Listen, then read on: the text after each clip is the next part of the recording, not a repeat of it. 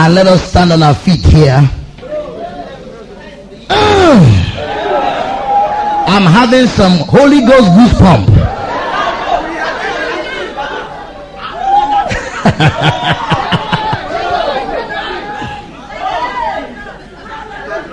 Let's attend to the word. Hebrews 12, verse 1. We are we also are compassed about with so great a cloud of witnesses. Let us lay aside every weight and the sin, underline the sin, underline it, which does so easily beset us. And let us run with patience the race that is set before us. Now let us read verse 2 together. Everyone. One, two, go. Looking unto Jesus, the author and finisher of our faith, who for the joy that was set before him endured the cross, despising the shame, and is set down at the right hand of the throne of God. Shall we be seated? For a few minutes this afternoon, I will be speaking on the subject of a common practice. Everybody say that with me. A common practice. Again. Everybody. I didn't say some people. I didn't say few people. Everybody. A common. One more time. God bless you. Father, thank you for your holy word that is set before us. As those who believe and know the truth, we ask that you breathe upon us and your word. May we receive this word into good places where they can germinate. May all the honor and glory and praise be yours. Thank you, Father. In Jesus' name we pray. The last part of verse 1 tells us the race that is set before us. One translation of that scripture says, the race that we have been entered for. As a child of God, you are involved in a race. Christianity is called the Christian race. When we came to know the Lord, we saw a vision of the seven blood of Christ. And after we saw the vision that Christ came to die, he died, was buried, on the third day was raised up. We accepted and we believed in him and he became our Lord and Master. Then we were delivered from the kingdom of darkness and translated into the kingdom of his dear son. When we saw that vision, when we got saved, we have started running with it. In the book of Habakkuk chapter 2 verse 2, he said, write the vision, make it plain that he may run. Because the vision is plain to us as to what Christ came to do in the light of 1 Corinthians 15 verse 3 and 4, we are now running. So we are involved in a race. Paul says it in 1 Corinthians 9 26. He says, So I run not as uncertain. In other words, Paul used the word run to describe his Christian life. In 1 Corinthians chapter 9 verse 24, we are told that there are many that run in a race, but one obtained the prize. Then we are advised, run that you may obtain. So we are all involved in a race. In Psalm 119 verse 32, God's word says, I will run in the way of thy commandment when thou hast enlarged my heart. In Song of Solomon chapter 1 verse 4, Song of Solomon chapter 1 verse 4 says, Draw me after you and let us run together. So when Christ drew us through the ministry of the Holy Spirit, we have since then started running. So Christianity is a race. And it's a race we have been entered for. It is a race that is set before us. But I wanted to notice something in the earlier part of verse 1 that says, Seeing that we also are compassed about with so great a cloud of witness, he said, Let us lay aside every weight. Every weight. And what again? And the sin. Underline that. The sin. The sin which does so easily beset us. It says that, and let us run with patience the race that is set before us. In other words, for you to run the race properly, you need to get rid of every weight, and the sin. Many of us who are Christians, to one extent or another, know that there are still one or two things that we struggle with. In other words, each and every one of us have certain places in our lives where we are still soft. Some of us, we are still struggling probably with dishonesty. Some of us are still struggling with probably some moral issues. Some of us are still struggling with some financial financial issues. We find it difficult to give. These are the things that we call a sin. A sin. Every one of us have something to one or the other degree probably that you are still struggling with. An area where the enemy keeps tempting you. Something with which the enemy still afflicts or affects you. It could be in the area of your emotion. It could be anger or jealousy or envy or hatred. It could be in the area of love. All of this can be referred to as a sin. In other words, these are areas in our lives that are peculiar to us. Areas where we are still struggling to possess the land. The giants are still there. One way or the other, we have not yet possessed that area of our lives. We are still renewing our mind in that area. It could be in the area of our thought. It could be in the area of our emotion. But here this morning, I am not talking about your personal sin. I'm talking about the sin. When the Bible says the, it simply means that is what is general. That is what is common. That is what is everybody's problem. So here we are told that every weight and the sin that so easily beset us can hinder us from running the race like we should. I'm speaking this morning on the common practice or a common practice. Here this the scripture says the sin, which means a common general, customary, every person, every place form of sin. You know as well as I do that when we mention sin, not many Christians will agree or accept that they have any problem with that. But the Word of God tells us that we don't commit sin, but it's possible once in a while for us to make mistakes.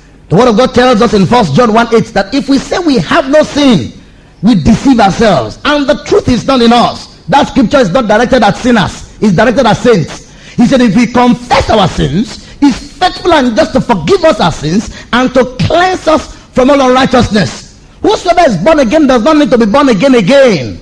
But once in a while, when we make mistakes and we miss the mark, we, we, we do things that we shouldn't do, or we don't do the things that we should do. We make mistakes. We can only go to God. We can always go to God for forgiveness. But here the scripture is talking about the sin that is common, the sin that does so easily beset us. Paul did not exonerate himself from these people. He said it is a sin that is common to everybody, and it is a sin that easily comes into our lives.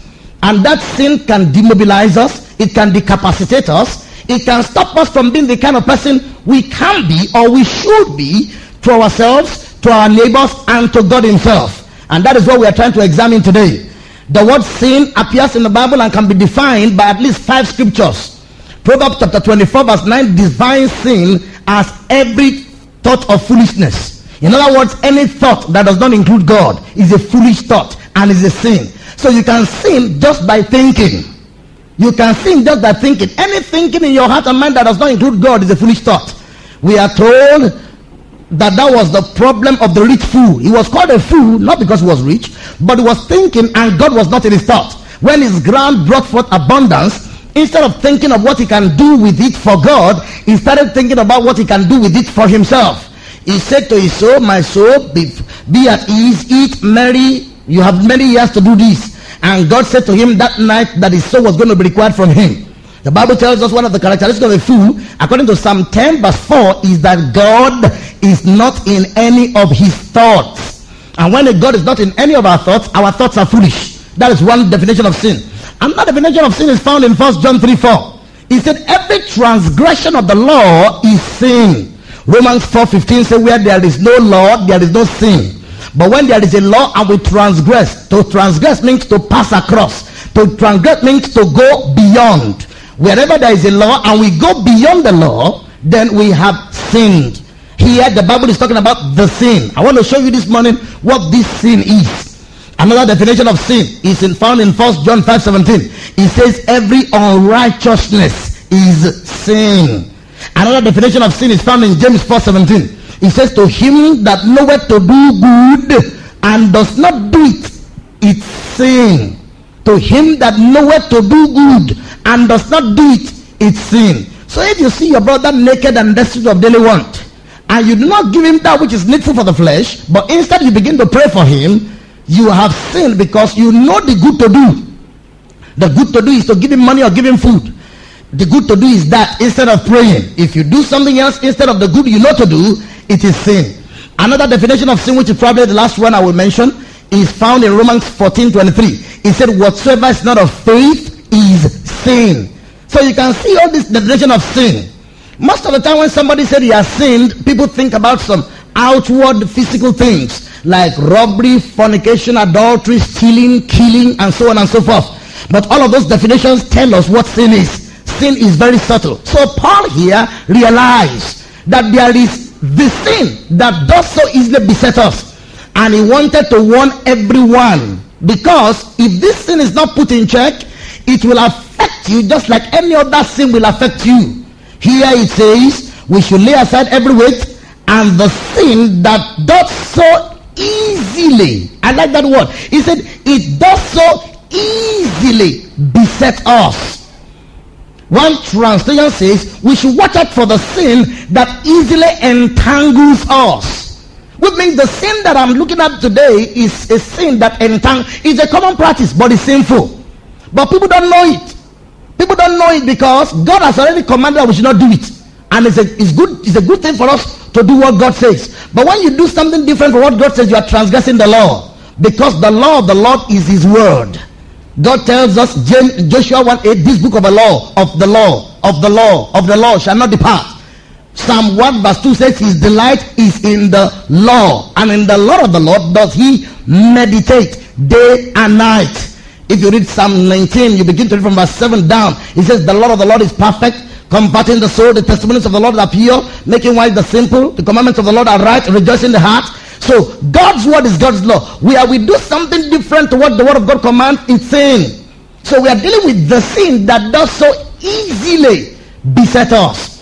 One translation says the sin which clinges closely round us. There is this sin that clinges to us. It it clinges whether you are old or young, whether you are a man or woman, whether you are single or married. This is the sin for every person. And Christians are not exempted. And even Paul was not exempted. He said we should lay aside every weight and the sin that does so easily beset us. One translation says the sin into which we come in so readily. There is a sin into which we come in so readily. Some of you are sitting there now and you are in this sin I'm talking about. Some of you committed it this morning, committed it yesterday, some of you committed it, some of you live in it virtually. And it is at much it's a sin that is distasteful to God as any of the other common sins. Because at times some people think that one sin is greater than the other. I want you to know that God looks at them the same way. Here he says the sin that does so easily, easily. In, in, other words, it is a very common thing. It, it is general. It is generic. It is something that influences and affects almost everybody of every tribe, tongue, and kindred. Of every nativity. The person that was born again one year ago, the person that has been born again 10 years, the person that is 20 years ago in the Lord. This sin is a common thing. It's affecting the married and the unmarried affecting the student as well as the businessman, affecting the clergy as well as the laity. It is a common one. One translation calls it says it again concerning that scripture. It says the sin which does naturally enwraps us. So this sin wrap us. It's like encapsulate us. It is so general and so common, and it's always there all the time to the point that it is around and about us. So this is the sin that we are talking about this morning. We are talking about a common practice. He said we should lay aside every weight because we are running. And the sin, not a sin. This one is not peculiar to you. It's a general thing. The sin, the sin means general. The sin which does so easily beset us and let us run. Which means we will not be able to run except we deal with this weight. We will not be able to run and end up where we're supposed to end up except we properly handle this particular weight. So we are talking about a common practice. When we say something is common, what do we mean? The word common means that which is usual. The word common means that which is familiar. The word common means that which is shared by and belonging to two or more people. So we're talking about a common practice. The word common also means that which is customary. The word common means that which is regular. The word common means that which is prevalent. The word common means that which is standard. The word common means that which is traditional. The word common means that which is widespread. The word common means that which is well known. The word common means that which is frequent. It also means that which is habitual, that which is popular, that which is daily or everyday, that which is pervasive. So we are talking about the sin that does so easily beset us. So many people will now begin to ask me and say, but what sin are you talking about? And my answer is very simple. It is the sin of worry. W-O-R-R-Y. The sin of worrying. Many people do not know that the sin, but I'm trying to deal with it today so that you will know that it is not something that God ever wants us to have. And it's a thing that is very common because of our life, our society, our finances, our marriage, our situation in school, our businesses, many things happen that make people fall into this sin. It is a sin that you fall into easily in the business of daily living. The word worry means to be anxious or to be over anxious. The word worry means to be troubled, to be troubled. It also means to to, it means to be to be mentally uneasy. You are not you are not easy mentally.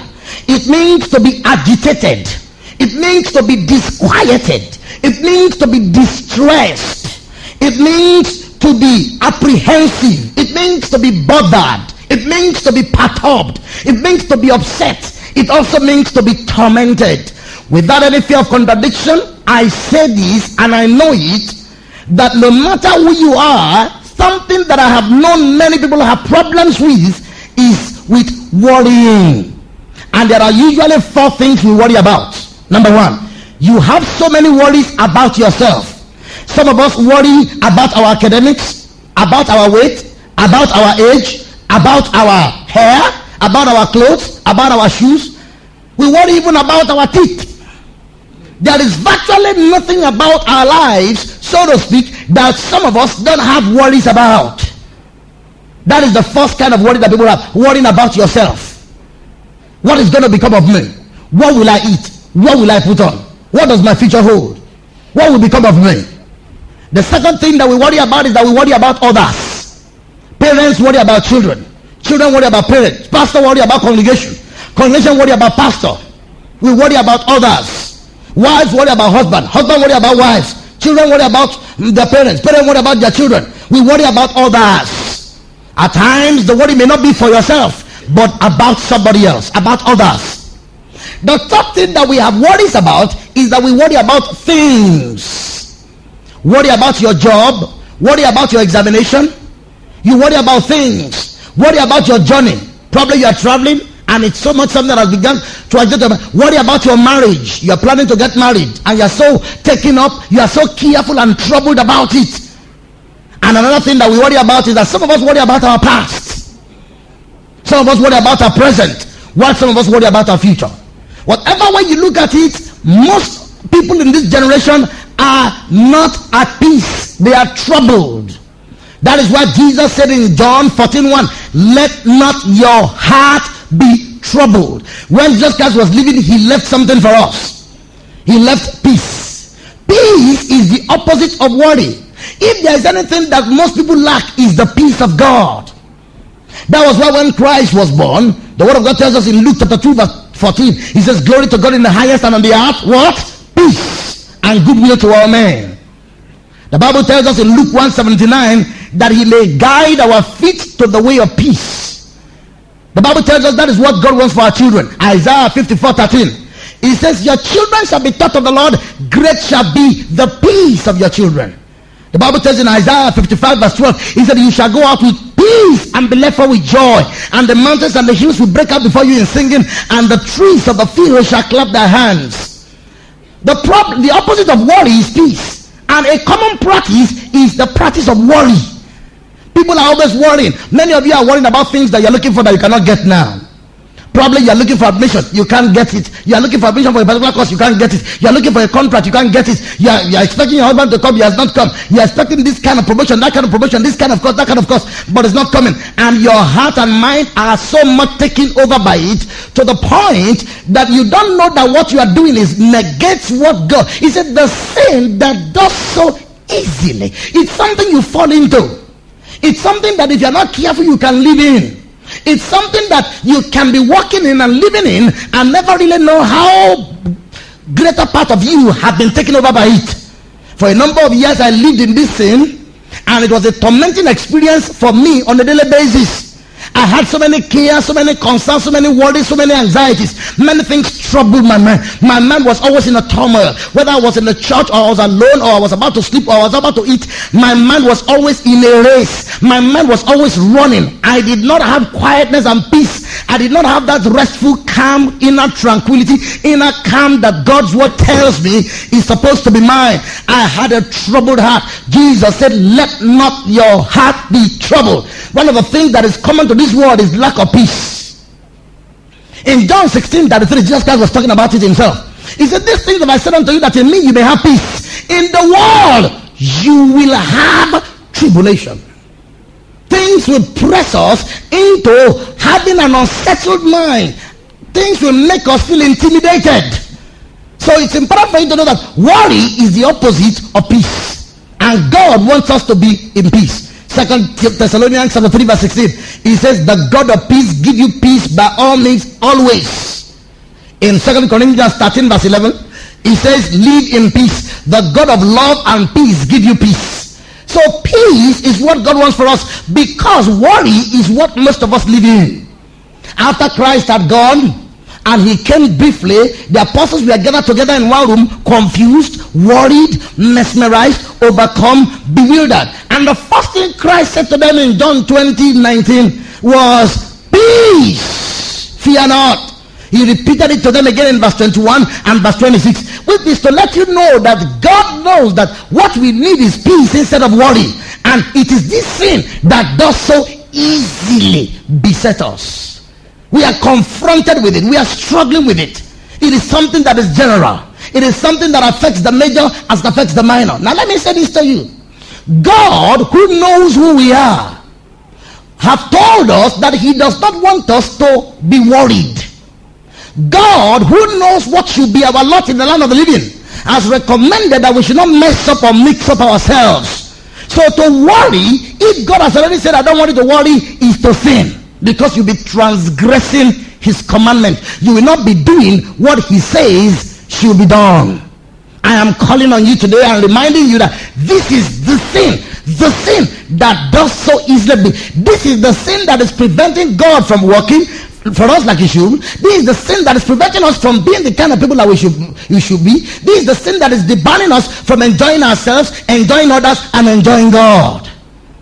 So God wants us to know that we should not worry. Now let me say it like this. In Matthew chapter 6, you know the Sermon on the Mount is Matthew 5, 6, and 7. In Matthew chapter 6, from verse 25, Jesus started speaking to the people. He spoke to them, giving them advice and commandments. He spoke to them, giving them instruction as our lawgiver, our comforter, and the helper of our joy. And one of the things that he said is, take no thought for tomorrow. Take no thought for your food. Take no thought for your clothes. Take no thought wherein you are going to live. Don't take thought. Don't be over anxious. Don't be don't be fretful.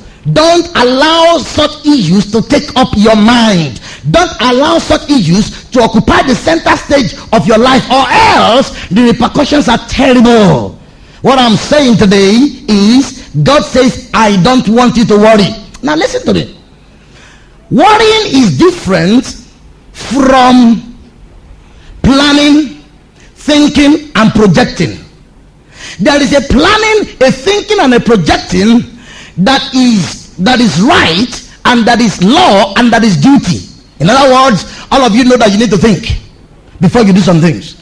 All of us also know that you need to plan before you do something. All of us know that you need to project before you do some things. But the kind of thinking and worrying which is tormenting, the kind of thinking and planning and projecting which now makes you to lose your sleep. The kind of thinking and planning and projecting which makes you to lose your appetite.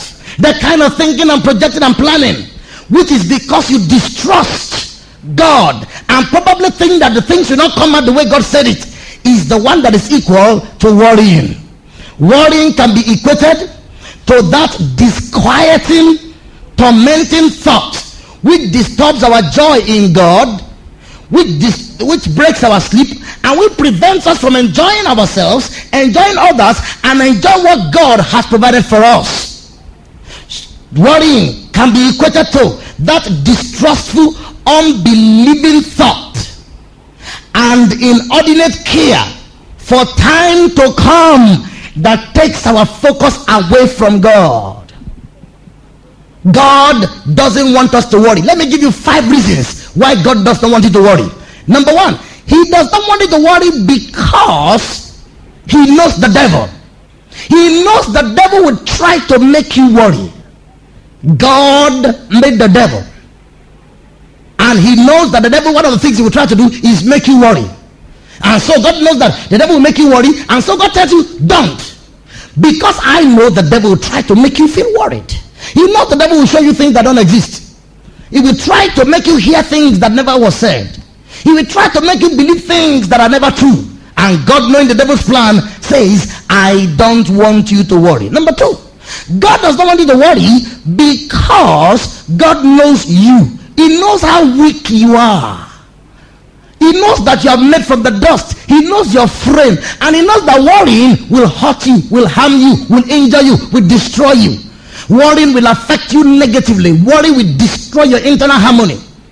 The word peace means internal calm, tranquility, rest. And God knows that the worry, the, the worrying will destroy it.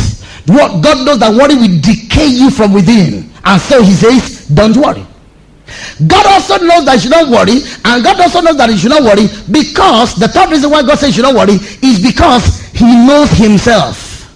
God knows who He is to you. You may not know who God is to you, but God knows who He is to you. God knows that He is for you. Romans 8 31. If God be for us, who can be against us? One translation says, If God is on our side, what does it matter who may be against us?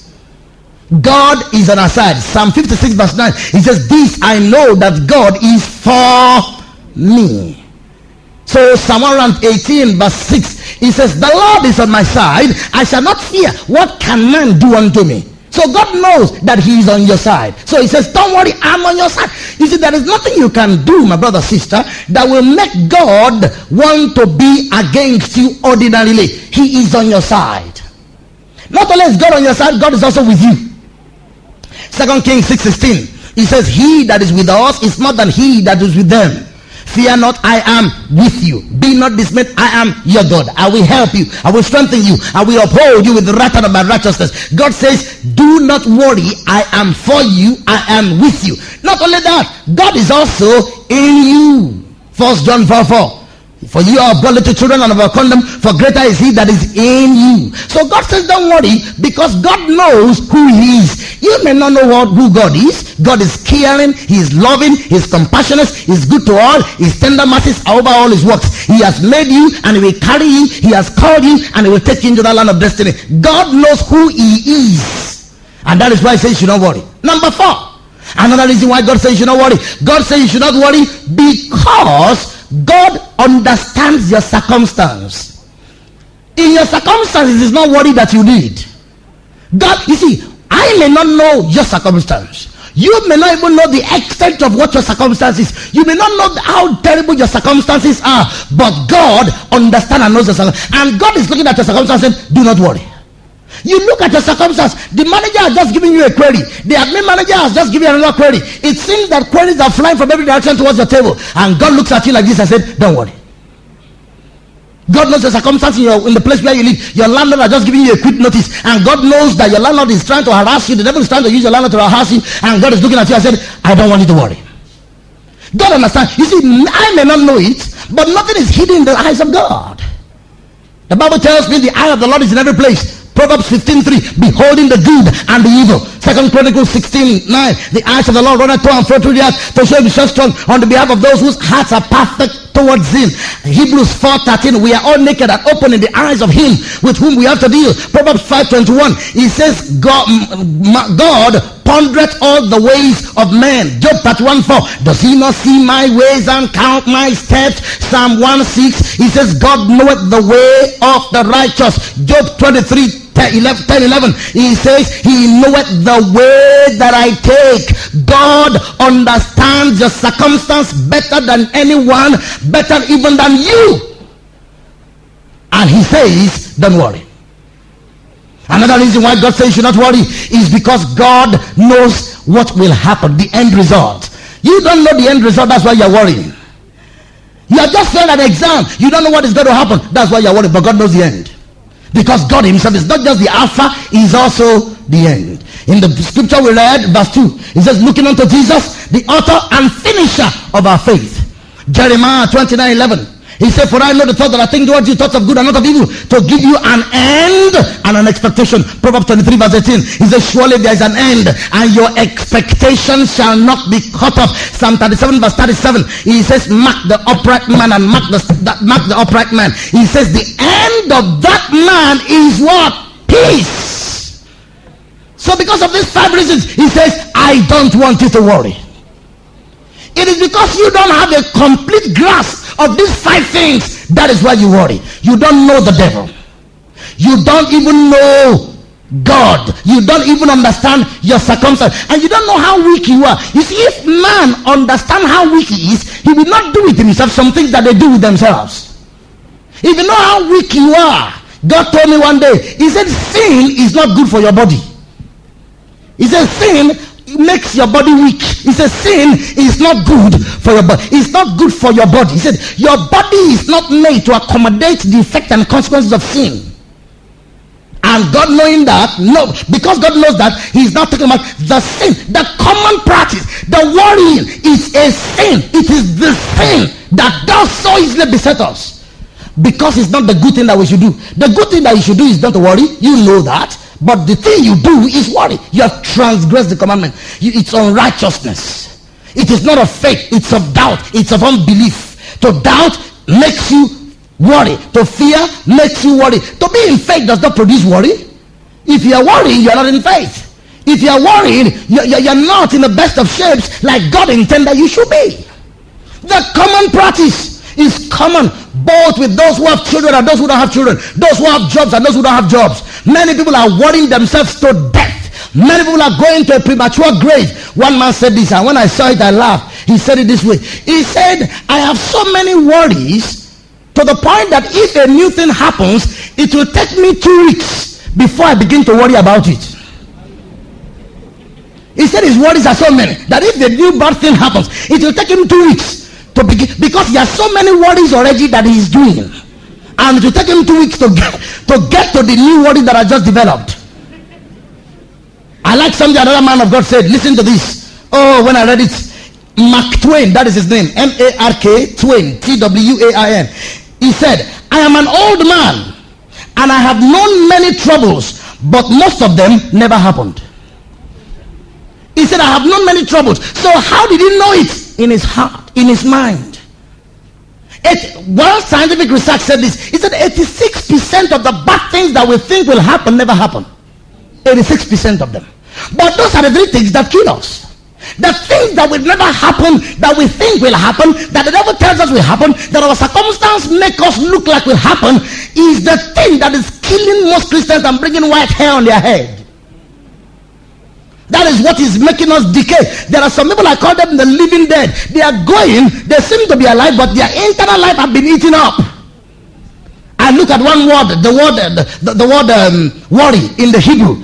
Simply what it says is this. Listen to what this definition. It says to seize something with the teeth and to shake it and pull it repeatedly until it comes to pieces. To seize something with the teeth. In other words, if I seize this now with my teeth and I shake it and I pull it, that is how worry does. Worry takes you with the teeth. It holds you, it pulls you, it pulls you, it pulls you, it tugs at you, it eats you, it enters you, it pulls you until you fall apart. Until you come to a crumb, until you are broken in pieces and you can't be gathered up. That's what worry does. And God says, I don't want you to worry. That is why in John 14 1, Jesus says, Let not your heart be troubled. One translation says, Do not let your heart be distressed. One other one says, Do not let your heart be disquieted. One other one says, You must not be distressed. You must not. Which means you are the one who determines whether it's going to be or not. You must not. Many of us are like Martha. In Luke 10 41, Jesus Christ looked at Martha. He said, Martha, Martha, you are careful and troubled about many things. You are like, Jesus looked at Martha. It was not what Martha was doing there. That was only one thing. But Jesus could diagnose her spiritual problem. Jesus looked at her and was able to give her a good prognosis. He looked at her and said, Your problem is not that I'm visiting you, this is your way of life. Your way of life is that every little thing bothers you. Every little thing takes you like this and shakes you and rattles you and shakes you and rattles you until you come apart. You are careful and troubled. I can see Jesus standing over some of you and pointing at them and say, You are careful and troubled about many things. You allow many things to take your eyes away from the word of God. Do you know that the Bible tells us that the cares of this world, another name for the cares of this world in the parable of the in the in the sower's parable. If you read it in Matthew 13 or Mark 4, you remember there were some seeds that fell among tongues. And when he was explaining what the tongues were in Matthew 13 22, he said they are the cares of this world. They choked the word. The cares of this world did not allow Martha to concentrate on Jesus Christ. Jesus Christ, the word was there, but the cares of this world, the worries and anxieties and cares that Martha had, did not even give her time to see that Jesus was present. She was just going up and down, up and down, up and down, up and down, up and down. She was just going up and down, up and down. She was busy doing nothing. Worry is like a rocking chair. It will rock you to death, and yet it will achieve nothing. The thing that does so easily. It's so easy I can just come to you and say, ah, do you know what was in the paper today? They said there will be scarcity of fuel.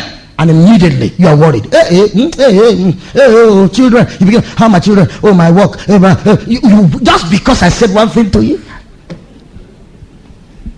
Ah, did you hear that election for this year being cancelled? It's going to take place next year. Hey, next year. Hey, hey, Hey, hey, hey, you, you get worried about that. Did you hear that your husband, who was supposed to arrive yesterday, have not arrived up till now? Eh? You, it's so easy. At times you are, you are discussing, you are enjoying yourself, but before you leave the place, you are worried. There is salt in your mouth, you are tired, you are wanna because something has held you inside and is shaking you. Shaking you, that's how it does. It holds you, that's the idea the Hebrew gives. It holds you with its teeth and shakes you repeatedly until you come apart. It does not leave you until you disintegrate. In First Corinthians 7, verse 32, the early part, the first few lines says, I will have you without carefulness. I love that scripture.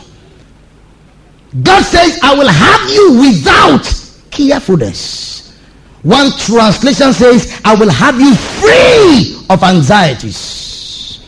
Another one says, I don't want you to worry. My God, it can't be played other than He said, I don't want you. Imagine if somebody were to be rich. Imagine if Rockefeller were to be a Nigerian with all these billions of dollars there in the bank and he looks at you. You are a struggling young man and he looks at you and says, I don't want you to worry. Do you know all your worry will disappear? but do you know the person that is talking to you is more than Rockefeller? That is the King of kings and the Lord of lords, the fairest of ten thousand. He who was, who is, and who is to come, by whom, through whom, for whom, and in whom are all things. He looks at you and says, I don't want you to worry. If God said, I don't want you, if you are worried, what is it? And it's very common. It's very common. Ordinary getting taxi there. You are in here, listen to the word of God, and you are worried how you are going to get up. You will not wait until you get there before you begin to think about it. You are here say, hey, I go mess hey, no hey, more mama. Eh, Look at it, so does easily beset us. It's, it's like it's like you have forgotten that there is a God. It's like you don't reckon. That is the thought of foolishness. You are sitting here in God's presence. And he in whose presence you are sitting is not careful enough to take you to your house. You think so? That when the Bible tells us in Deuteronomy chapter 11 verse 12 that the land which God has given you to possess is the land over which his eyes are from the beginning. First Peter 3.12 says his eyes are over us and his ears are inclined to our prayers. When the scripture tells us that for this God is our God. For this God is our God and will be our God from now even unto death. If that is who our God is, why are you easily worried? Ordinarily looking for tight card there. Tight card. Say, hey, hey, hey, I can't find my tight. I remember I got there and I saw him. I said, I said, what I say? I can't find my card. ah, that's why I do like this. Ah, what's wrong with you? But it is so easy. That's what it's so easily intertwined. It's so easily enwrap itself. It's so easily entangle us. Before we know it, we are already initiated. Young people, before they know it, they are initiated. Before you know your left and right as a Christian, you already know what I'm talking about. And God says, I will have you without he said, I want you, but I don't want you with your worries. I care so much for you that I don't want you with your worries. He does not want any worries upon our shoulder. He does not want any care and anxiety to eat us up. He knows who we are. He knows the devil. He knows himself. And he understands the circumstance. And he looks at you like this and says, I don't want you to worry. You hear?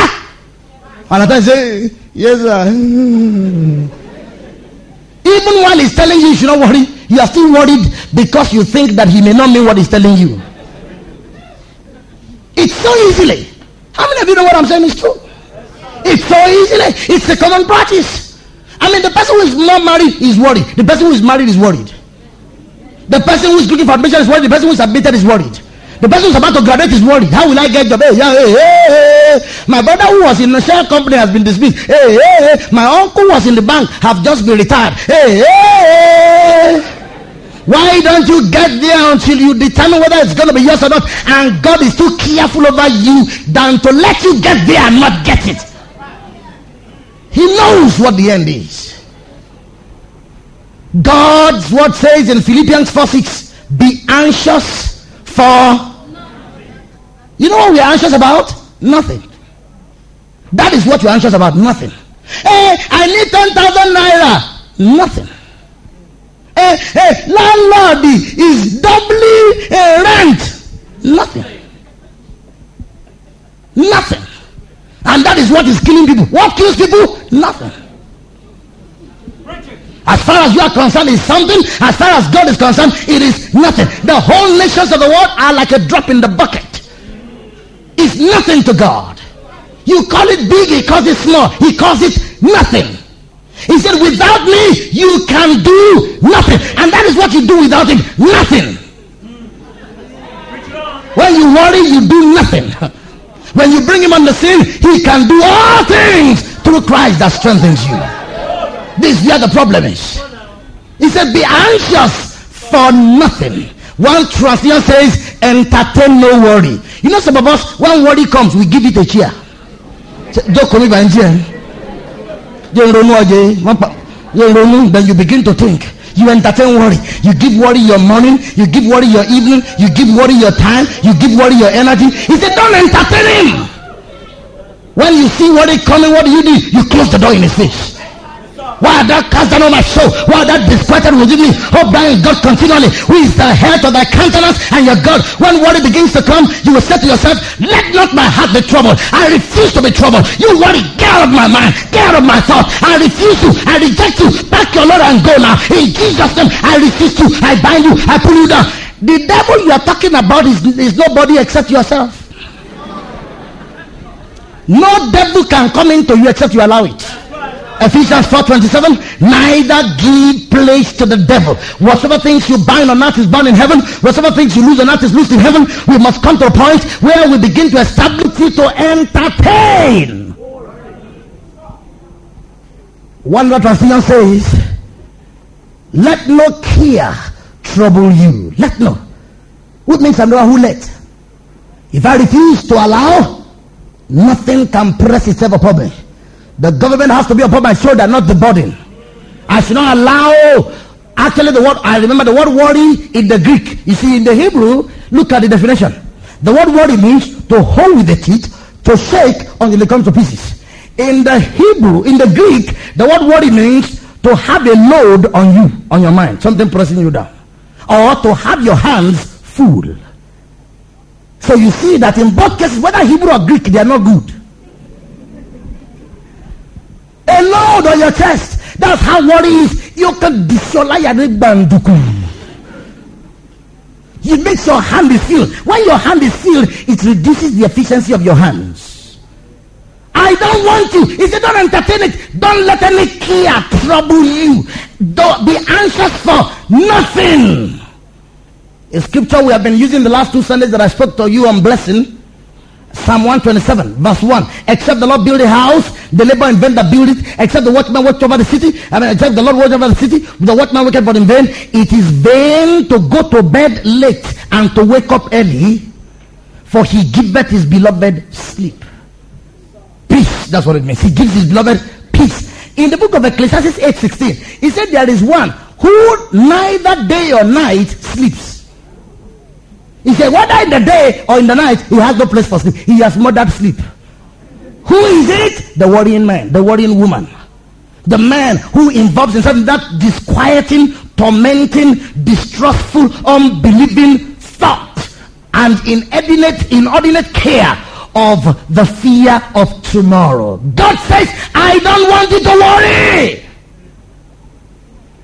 Why do we worry? Quickly, let me give you some reasons why we worry. Why do people worry? You may ask yourself, why am I worried? Number one, because the devil harass people. Do you know the devil harass you? That's the way the devil harass you. First Peter 5 8. He says, Be careful, be sober, because your adversary, the enemy, walketh about, seeking whom to devour. The devil harass you. The devil harass you by what you hear, harass you by what you think, harass you by the visions you have, harass you by the dream you have, harass you by the stories you have here, harass you by the newspapers. At times when you read this newspaper, the devil uses it to harass you. You see all the bad news that are there. Ten men shut down. Kerosene burned down building. Woman loses limb in an attempt to save child. Three men drowned in a well and when you read it the devil will harass you yóò ṣẹlẹ̀ sí wọn náà yóò ṣẹlẹ̀ sí ọ kò sígbà tó léèrè ṣẹlẹ̀ sí ọ kò sígbà tó fi jù wọn lọ yóò mú ọ eléyìí yóò mú ọ níjọ́ kan yóò ṣẹlẹ̀ sí ọ ó lè má yóò ṣẹlẹ̀ jọ yóò ṣẹlẹ̀ jọ kan he harasses you at times in the night time upon the vision of your bed he harasses you he comes about like somebody who is going to kill and steal and destroy he harasses you like a dog you know what a dog does is that he harasses you I remember when I was growing up, I was very afraid of dogs. And so when I went to England the first time and I saw a dog, a bulldog, the head of a bulldog is very big like this. And when I said, well, said, mm. He didn't even say, mm. and I stopped. Ah. And the man who am I say, go now. I said, can't you see that dog? Uh, he said, that one does not have any teeth in his mouth. He said, this is a bull. He said, you don't know a bull. I said, no. He just grabbed the man like this and opened it. Only teeth, lower part. The upper one, no teeth. So when they say, oh, I say, oh! But before I knew that, before I knew that, before I knew that, the dog was harassing me. And that's how the devil is. He harasses you. And by harassing you, you are worried. Your lecturer at times will harass you. You will not. Eh, say project lọ́tọ̀ Ah, oh Lord, méjì sí. What? Kò sígbà tó ìlànà méjì. Ìwọ ọdún méjì. Is this how to write a project you better go and ask those people before you. They will tell you about me. That's the devil harassing you. Don't worry about that bulldog. Don't worry about that bulldog. He has no teeth. Who is it that seeth and it cometh to pass? When my God has not commanded it. Number two why are we worried because you are ignorant of the nature of God. When you don't know God, you begin to doubt what God will do. When you don't know God, Isaiah 1 3. The ox knows his owner, the ass his master's crib, but my people have not known me. First Corinthians 15 34. I went to righteousness and sin not. Some have not the knowledge of God. I speak this to your shame. When you don't know God, you worry. God knows himself. And because he knows himself, he looks at you and says, I don't want you to worry. If you don't know God, God knows himself. If you deny God, he cannot deny himself. You are bad faithful. If you don't know God, God knows himself. Most of our worries are based on the fact that we don't know who God is. We don't.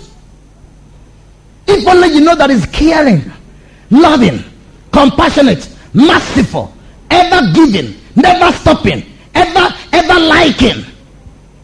When you don't know God, when things happen, you shake, you tremble.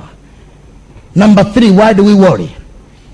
Another three why we worry, the reason why we worry is because of the atmosphere of the world. The atmosphere of the world. The Bible says in Luke 21, 26, men's hearts shall fail them for fear for looking upon those things that are coming to pass in the world because the powers of the heaven shall be shaken. Many of you are troubled because of the economic state of this country. You read the newspaper that sanction is against this country. God who protected Elijah and kept that widow alive will keep us alive in Jesus' name in famine. According to Psalm 37, 19, though we satisfy our soul. According to Psalm 33 verse 19, though we keep our we keep us alive in famine. No matter what happens to this country, God has own people, and God will set his people on a rock that is higher than them. Then shall their heads be lifted above their enemies round about. Though we satisfy our mouth with good things and renew our youth as the eagles, God is for us. I believe God that it shall be according to how it is in the Bible. They were destroying children in the days of Moses, but Moses was not destroyed. In the days of Jesus Christ, people were being killed, children were being killed, but Jesus Christ was kept alive by a determinate counsel of God. But for those who worry about the political situation, about the social milieu, about the economic circumstance, you have no place in the things of God. But if you shake up that worry and remove that sin from your life and begin to believe in the Lord your God, you shall be established and begin to believe his prophet, then you shall prosper. Because in the land where Isaac sowed in Genesis 26, there was a famine in the land, and Isaac sowed in that land that same year, and God gave him a hundredfold return, and God blessed him, and he went forward and increased until it became very great in the time of famine in a strange land. I'm not bothered. Whatever is going to happen, let it happen. Though the earth be removed, though the mountains be carried away into the midst of the sea, our God is a help for us. He who has made us will carry us. He who has called us out of darkness into his marvelous light will take us into the promised land that flow with milk and honey. We have left Egypt. We are on that journey to the promised land. And surely we have sure that the source of our feet shall touch their hours. And thank God, I believe it shall be as it was told me. I am not going to perish with them in the wilderness of this country. And I'm not running away either. So don't think because I'm saying this problem, I'm trying to escape. No! I'm going to stay here because it's the land of God. The earth is the Lord and the fullness thereof. The earth, the heavens belong to the Lord our God and the earth has been given unto the children of men. And I know in this land, in this nation, we shall still arise as a people and still prosper exceedingly because God is the source of our prosperity and not any Commonwealth nation or United Nation. God is the source of his own people's blessing. Can I have an amen? Don't read those things and believe in it. Believe in the word. The Bible says the Lord's portion is his people. Jacob is the lot of his inheritance. Psalm 47 verse 4, he said he will choose our inheritance for us. The excellence of Jacob, whom he loved. That is me. According to Jeremiah 31, 13, he says, he has loved me with an everlasting love. He loved me and he has called me by his name. Since you are precious in my sight, Therefore have I you horrible. You, you are honorable. Therefore I love thee. Therefore will I give things for you and do for your life. But at times we worry because of the political, social milieu, economic situation of the country. Your situation makes you worry. The circumstance of this world but do you know you are supposed to live in this world based on heaven's provision? But my God supply my need. I'm living on heaven the earth as if I'm living in heaven. Heaven's provision for earthly survival. I'm living on the earth provided for by God, not by any human being, not by any economic policy. If you're talking about economic policy, the people that are formulating the economic policy of our country may not have it right, but my God in heaven have it right. And I'm working by the principles of the economy of God. I am giving and it's given back to me. Good measure, pressed and shaken together. Whenever I bring my tithes to the house of God, I'm a cheerful who give. And I know I will cast my bread upon the water and I will find it after many days. Good measure pressed down, shaken together. I walk by the principles of God's word. I'm not expecting the economy of the world to bless me. The economy of the world cannot bless you, but the blessings of God make it rich and added no sorrow. The lines are falling into me in prison places. I have a good heritage. My God is my father. He's the source of every good thing unto me. Though the young lions may suffer and lack, but they that seek the Lord will never lack anything good. He will satisfy my mouth in drought, and my bones shall be fat. I shall be satisfied with the goodness and the fatness of his house, and I shall drink of the river of his good pleasure. Hallelujah! But you are there saying, if you are going to wait on the economy of this country to bless you, you have so many years to wait. Because those people from later policies don't have it together. Another reason why we worry. When our needs are more than our resources. You want 2,000 naira. You are supposed to pay for house rent. You want to buy a shirt and a shoe. You want to give a good tithe and offering to God. And then you are worried.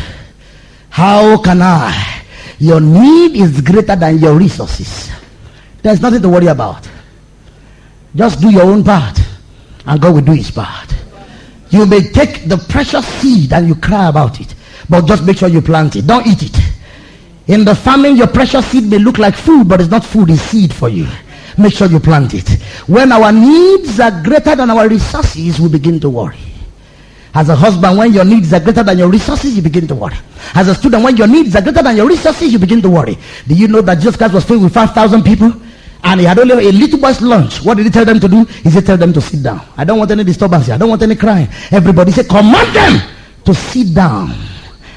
First of all, tell them to sit down. Then he looked up to heaven. Where the source comes. I will lift up my heads unto the Lord from when my help cometh. My help cometh from the Lord who maketh heaven and earth. He will not suffer my foot to be moved. He that keepeth Israel will not sleep. Behold, he that keepeth me will not sleep or slumber. My God will supply my need. My need, not needs. Because the need of yesterday will not meet that of today on the ground. When your need are greater than your resources, where do you look? Look up.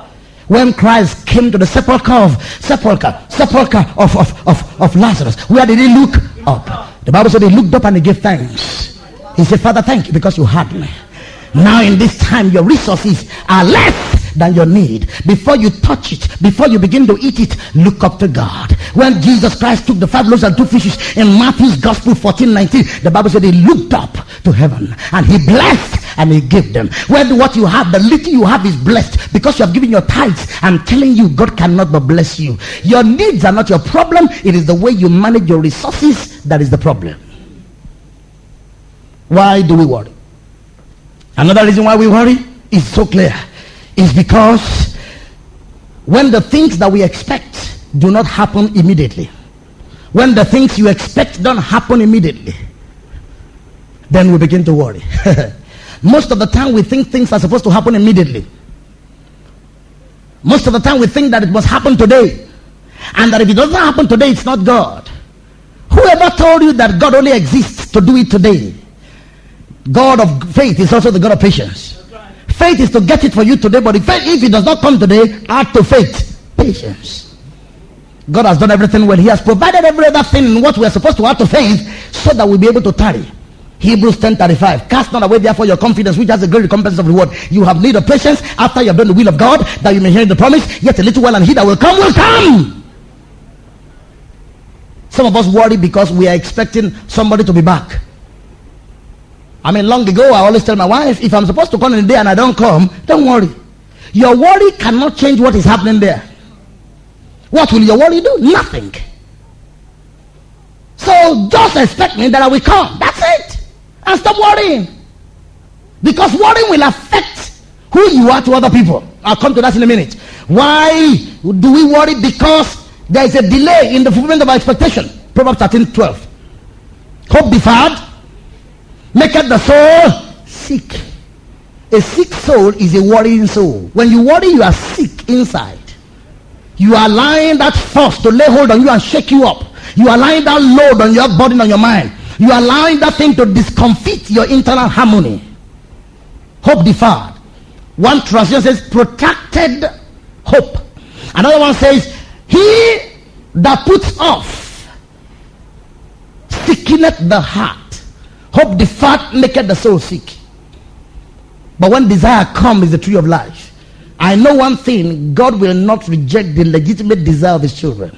Proverbs 10 24. The desires of the righteous shall be granted. Psalm 104, verse 28. He says he opens his hand and it is filled with good. And in Psalm 144, 45, verse 16, he says he opens his hand and he satisfies the desires of the living.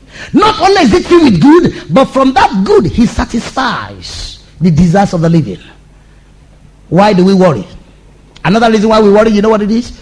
Because we use carnal weapons to secure spiritual results.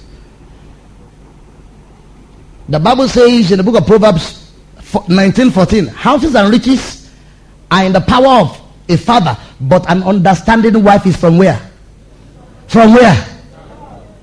The reason why some people worry is because they are using carnal weapons to secure things that God gives. You see, when you paint up your face and you dress like a masquerade, you are using carnal weapons to attract God's gift. It does not happen like that. An understanding wife is from where? An understanding wife is from God. He that findeth a wife findeth a good thing and obtain favor from God. You see, basically, I tell people this. You will have a lot of worry to do when you dress, you manicure, you pedicure, you palm, you Jericho, you do attachment, you do reggae, you do Bob Marley, you do Bob Joseph, whatever you want to do and nothing happens. You use pa- pancake, shin cake, inema cake, johnny cake. You use all manners of perfume, dan fulade, dan jos, dan lago, and you are trying to attract. You see, you are trying to secure a spiritual thing using carnal weapons. Carnal weapons cannot secure spiritual results. Except those whose eyes are not open in the spirit that we go for such things. Because the armament of a meek and a quiet spirit is internal. It has nothing to do with certain shin, coconut shin, manicure, pedicure, Bob Marley, uh, uh, braids, beetle, anything. You will have a lot. Of, you see, the reason why you worry is that you think you have done everything in the physical. And all you need to do is do nothing in the physical. Whatever needs to do is to be done in the what? Spiritual. Let me go on quickly because I have to round up. Another reason why people worry is because others are worrying. Do you know there is a worry that is contagious? When Martha was Martha, you know Martha in Luke 10, she was going up and down, oh, going up and down, going up and down. When she came to Jesus, he introduced worry to Jesus. He said, Do you not care that my sister have left me alone to serve? He was saying, Are you not worried that I'm worried? Do you not care? Are you not anxious? Are you not? Are you not also fret? Are you, are you not? Don't you feel what I feel? Do you know at times husband can introduce worry to wife? Imagine if I come home like this. When I see, I begin to sing. When I think of the goodness of Jesus, and, and my wife say, "What is happening?" I say, ah, "Man, only." If my wife goes to the kitchen, she say, eh, "Hey, eh, you." ìwọ tún lélẹ̀ ìta àrígbọ́ yìí o and let her immediately she comes and she meets me like that I said what is happening I said I'm in the spirit I will introduce ah kun and before you know what is happening if the children come to her and say mommy said I'm projecting we are transmitting worry. I am the production center. I'm introducing it to her. She's giving it to the children. And the children will say, We don't know what is wrong with mommy, we don't know what is wrong with daddy. And before we know what is happening, worry has become common. So at times we worry because it was introduced to us. Ìwọ tẹ ìwọ tẹ tó lọ nàìjíríà òun rẹ́rìn ọmọ nǹkan tó lọ nàìjíríà ó nílò wo òpò nínú yẹn tó yẹ kó rọ máa tó yẹ kó rọ máa lọ kẹ́kẹ́kẹ́ ayé máa ń bàjẹ́ lọ so you too say ah oh. When they say, Why are you doing that? You can't tell them why you're doing it. Give the Lord a big hand. You can't tell them why you're doing it. It was it was introduced to you. And you received it and you received it and you are you're almost looking at it. So why do people worry? Because it's introduced to us. Another reason why we worry is when we find ourselves in unfamiliar environments. When we find ourselves in unfamiliar environments. Now I always, always say this to people no matter where you go, no matter what time you go there, your God is there. There is nothing to worry about. I know some people go to another people uh, or no man's country or another city, and when they go to this city or this country, they begin to worry because the environment is unfamiliar. I want to know whether, it's familiar or not, my God is there. And my God knows everything, and my God is in charge of every man and every woman who is there. So some people worry because they find themselves in unfamiliar environment. Then let me give you one more reason why people are worried because they forget the past. Do you know that the thing you are worrying about today, God has done something like that for you in past? Today you are looking for house rent. And you are worried you don't have the house rent. Remember the last house rent that God provided for you supernaturally. We soon forget. Today you are looking for promotion. Remember the last promotion. How did it come? Today you are looking for another baby. Remember the last baby. How did it come? Was it by power and by might? You see, if only God will make us remember some things that He had done in time past, we'll be ashamed that we are worried about the things He has not done now. You are looking for a new job. The one you are on, how did He get it? How many of you went to interview? You see, at times there's this tendency to always think that He has done it before, He may not be able to do it again. He who did it in time past is willing to do it today again. And even do it more than he did it in time past. Can I have an amen? We forget the past. That's why you worry. I remember when we had, was it our first baby? Uh, or second, I can't remember this one. But the, that one did not catch it quickly. And uh, one thing I used, I said, ah, ah, ah, nah, nah, nah, nah, nah, nah. God who did it yesterday is still alive. Even if it is something you have never been before, there are certain things in your past that indicate the power of God. There are certain things that still show you that He's faithful and that He has never forgotten you. Five sparrows are sold for two farthings. Not even one of them will drop to the ground without your Lord knowing about it. The very hair of your head are numbered. If today you don't have a car, remember the last time He provided money for you for your business. He who provided money for business, is it a car that is too much? Is a car bigger than God? So don't worry. Don't worry. Quickly, let me end. Close it in the next seven, eight minutes. Effects of worry effects of worry. Number one, we are going to look at the effect of worry on the person worrying. Mentally, I'm talking about mentally first. When you are worrying, the first effect of worrying is that it harms you mentally. You will become unfit to think and to act carefully. When a man is worrying, you cannot trust his sense of judgment. Your sense of judgment will not be right. You are likely to be irrational. You are likely to be unjust. You are likely not to look at things in the best possible way. You are likely to take whatever comes your way without looking at the repercussions of making those choices. Physically, the effect of worrying. Doctors have said that acid, certain acids are usually secreted in somebody who is worrying. And it causes the stomach i mean worrying causes the stomach to secrete certain juices that are injurious to our health and makes us not capable to protect ourselves against diseases. Let me say it like this. Not to have worry is to be at ease worry is a disease you know how to spell disease d-i-s-e-a-s-e-s so if you want to spell disease, you D-I-S, you move it this way. This ease, which means you are not at ease. And so what worrying causes is a dis ease. You are, you are not at ease. If you read Job 7 4, it says when somebody is worrying, he will be he will not be able to sleep. It causes insomnia in Esther 6 1, a king spirit was troubled and his sleep broke from him. Daniel 6 18 and 19. So when you are worrying, it causes insomnia, sleeplessness, indigestion. Because are, these are the things that it causes for you physically, quickly. Another thing that it causes for you spiritually is that a worrying man cannot maintain his spiritual vision and his desire for prayer and reading the word of God reduces. Because he has so many things on his mind. He can't meditate in the word because the mind is already full. There are so many things he's meditating upon. He does not have a place for the word. His hand is full, his mind is full, his heart is full.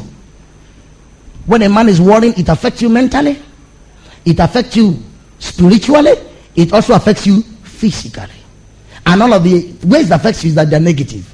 Secondly, the effect of worrying on others. When you are worrying, one of the effects of it on others is that you will not be the kind of person you are supposed to be to them. How many of you know that? When you are worrying, you cannot be the kind of person you are supposed to be to others. Again, still your effect, the effect of worrying on others. When you are worrying, others will look at you and they are not challenged by your faith. When you are a Christian, say, eh, you come into a one bedroom apartment and they call you, ah, John, church call it eh? church today. Say, ah, Brother John, báwo nìkan? Go down. And you have just come back from church. What kind of challenge will that be to those who are around you who want to be Christians? God wants us to witness not only by our words of mouth, but also by our ways and actions of life. Remember that if you remember nothing. Three, effect of your worrying on the thing you are worrying about. The effect of worrying on the thing you are worrying about. Worrying does not make things better, it makes things worse. Do you know when you are worrying about something, that thing is not in God's hand, it is in your hand. If you are worrying about your children, your children are not in God's hand. Once they get into God's hand, you no longer worry about them. Because you will have cast them upon the Lord. Psalm 37 verse 5. Commit thy ways unto him, trust also in him, and he will do what? Bring it to pass. Worry does not help you, it does not help others, and it does not even help what you are worrying about. For as long as you are worrying about it, God will not work on it. If you leave it and stop worrying about it, then God will begin to work upon it. Then finally, the effect of your worry on God. Your worrying is a challenge to God's reputation. Do you know that God hates it? Because when you are worrying, you are saying, God, you are a liar. You cannot do what you say you can do. I'm your child, but look at how you have left me without care. Look at how you have forgotten about me. A worrying person is a challenge to God's reputation. Somebody who is worrying is saying to God, You have not kept your word to me. You have forgotten to be faithful. But God is not like that. God watches over his word to make it good. Psalm 138 verse 2 says, God has a way he exalted his word above his name. In closing, completely now. What is the cure for worry? Cure for worry. Everybody say cure for worry. There is only one cure for worry, and it is peace. The cure for worry is what? Peace. But the problem is this how can I produce peace? If we know that peace is the cure for worry, how can I produce peace? Most of the time we know what can handle our situation, but how do we produce what will handle it? I want to give you six ways by which you can produce peace if you don't have it. Number one, keep your mind stayed on God. Isaiah 26, verse 3. I will keep them in perfect peace whose mind are stayed on me. James 1 5, 1 8. A double minded man is unstable in all his ways. Let not that man think he will receive anything from God. Psalm 12, verse 7. He shall not be afraid of evil tidings. His heart is fixed, trusting the Lord. Psalm 57, verse 7. My heart is fixed. Oh Lord, my heart is fixed. Psalm 91 verse 14. Because he has set his love upon me, therefore will I deliver him. Fix your heart on God. You'd have no alternative. Most of the time we worry because we are thinking of what the devil will do to us, what human beings will do to us. Remove your eye from human being, remove your eye from your landlord, remove your eye from your circumstance, put your eyes on God. Mark, I mean, Proverb, I mean, Psalm 25 15 mine eyes are ever towards the lord and he shall pick my feet out of the net fix your eyes psalm 16 verse 8 i have set the lord before me he is on my right hand therefore I shall not be moved. Psalm 125 verse 1. He says, They that trust in the Lord shall be like Mount Zion, which cannot be removed, but abide forever. The reason why you are feeling that butterfly is because your heart is. When Peter came out of the boat, what was he looking at?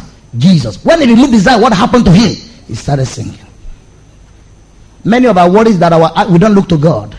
Isaiah 45 22. Look unto me and be saved all the end of the years, for I'm God and there is none beside me. Psalm 34 verse 5. We looked up to him on Latin and our countenance were not ashamed. Job 35 verse 5. Look, look, lift up your eyes and look up to the heavens and behold and see the cloud that is higher than you.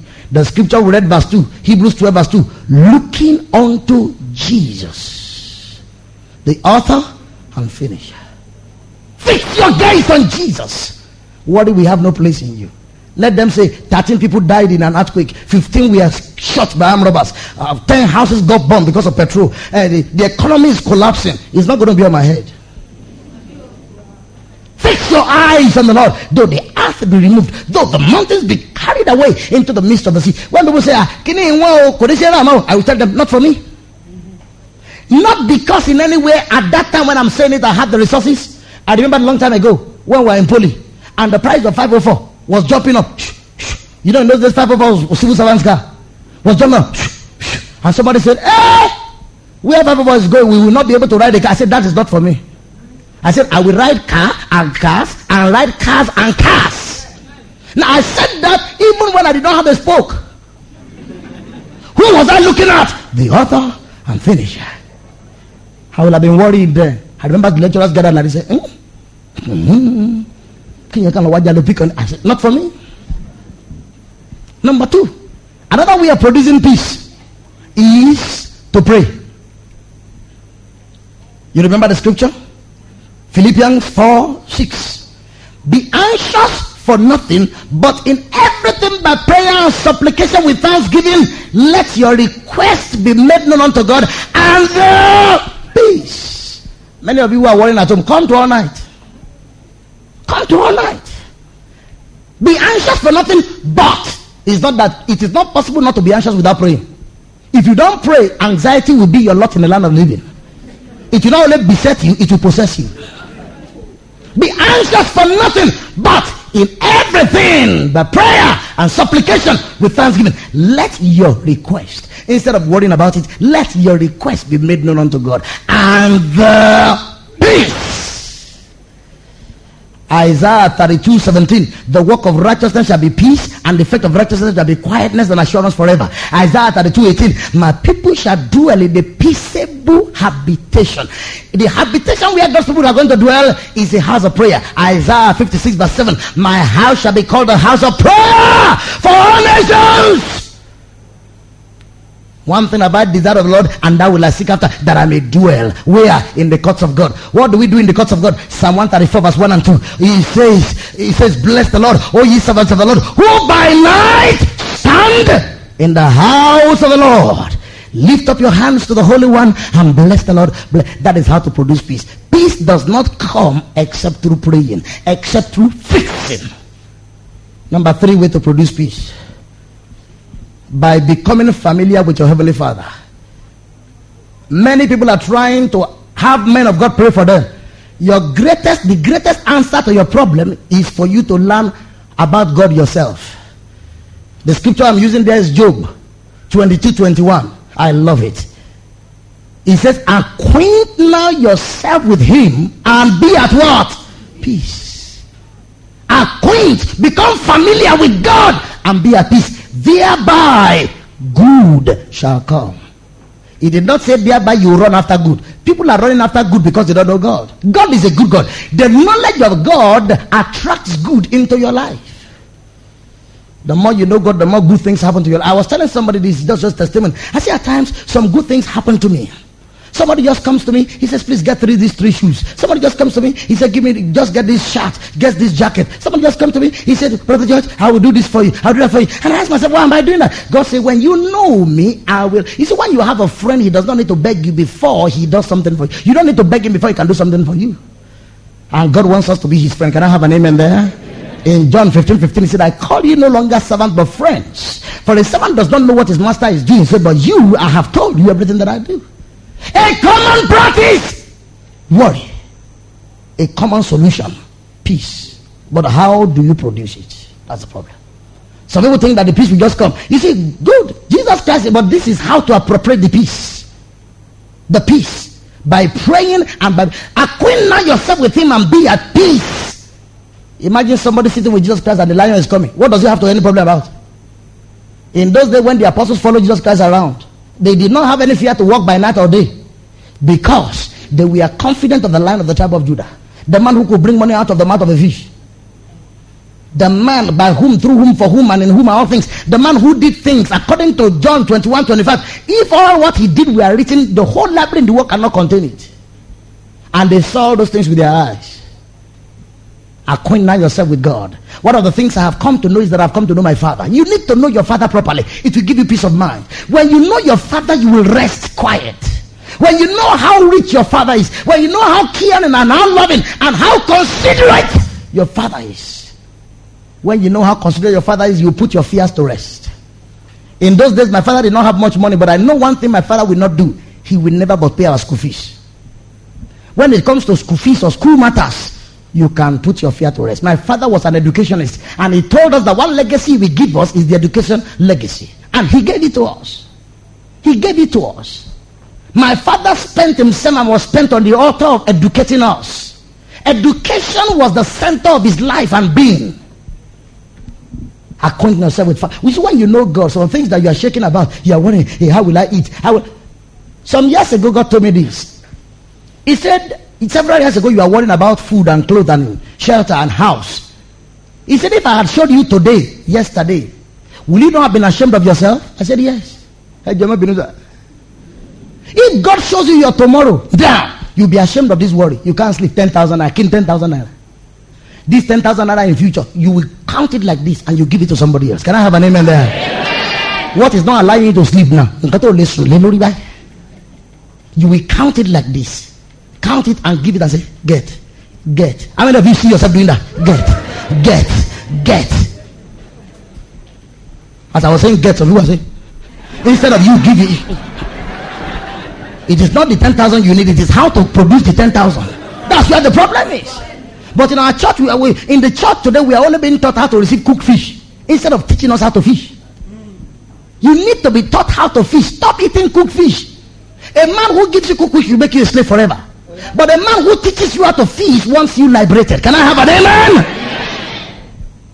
If you want to produce peace, acquaint three things I've said. One, acquaint yourself with the Heavenly Father. Two, what did I say again? Three, what did I say again? Fixed. Fix it. Number four. I'm closing. If you want to desist from this common practice, say, come. How many of you know it's common? I mean, even some of you are here, you are already worried about the food at home now. Worry about everything. Ah, my child is in the Sunday school. Hey, oh man, God who gave your child to you is taking care of your child. You cannot take care of your child.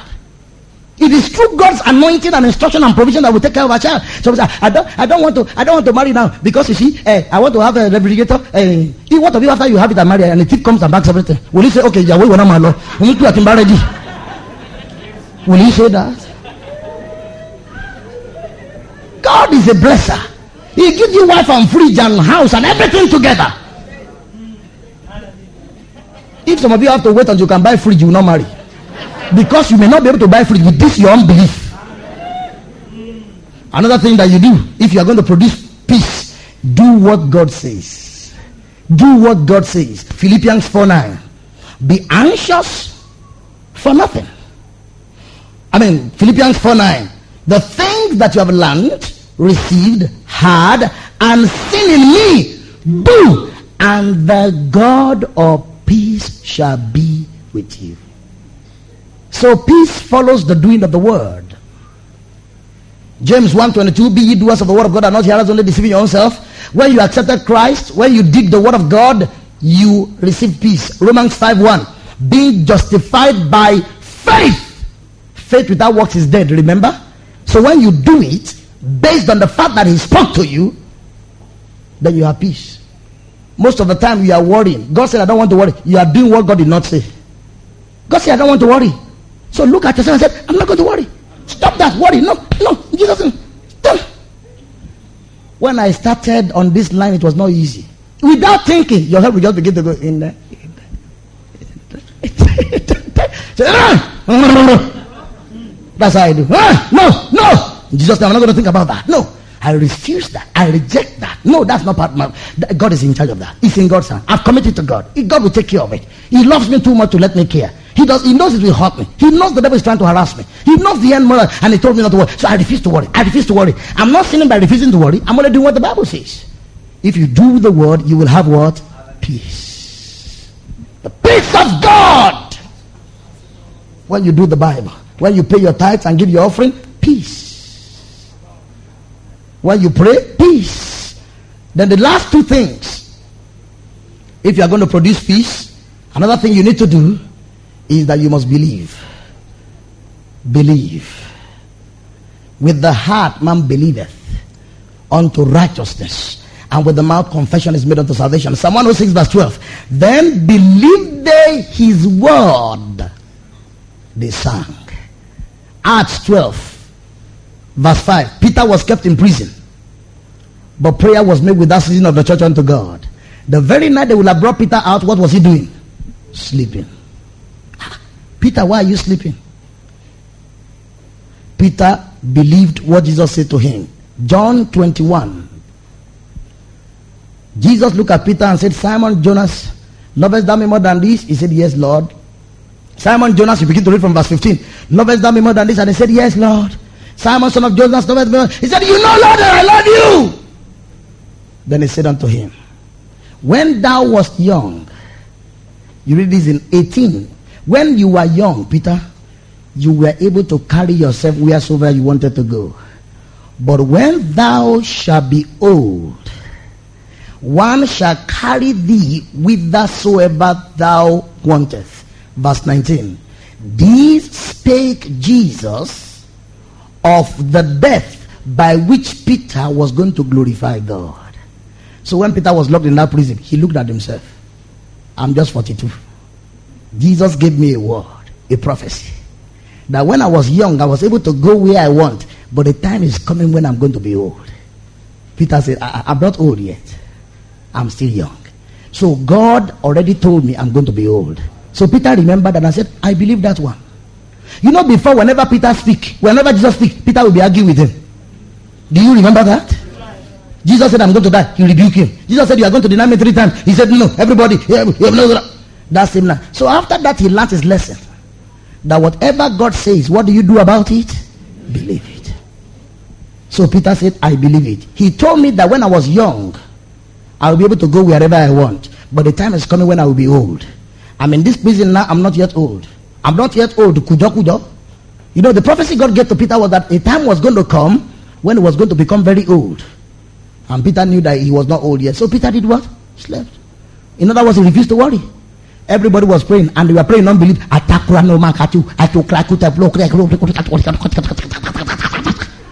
And everything was, was in unbelief. The man they were praying for was sleeping. And they who were praying did not even believe their prayer because when he came, they said, ah, it can't be him. It must be his angel. But Peter had enough confidence in what God had said. Several years ago in this town, they told us nobody can go to the world. Many of you here still believe that you cannot go from Ilorin to the ends of the world. You believe that Lagos is very close to God. And that if you are ever going to amount to anything ministerially, you must locate in Lagos. Who told you that? You have to grow as a root out of a dry ground. Out of this. I always say this and I say with all humility. I am one of the most vastly troubled ministers of God in terms of various nations in this country. And when I travel, I don't go to sell adire. And I did not take my origin from Lagos or Ibadan? Where is my origin? If I can go from here, who cannot go from here? That is to let you know that there is nothing in anybody's background that makes it a precondition for you to be able to fulfill the will of God, other than the fact that God said it to you. Can I have an amen there? So God said it several years ago. I remember some people I shared it with. I said, God, till I go to the world. Go to the world. Say, how will you go? I said, I will go. I just believe that I will go. December 1991, I just believe that I will go. And have I not gone? Am I not going? Will I not go? In fact, my name is Adeboye. Go.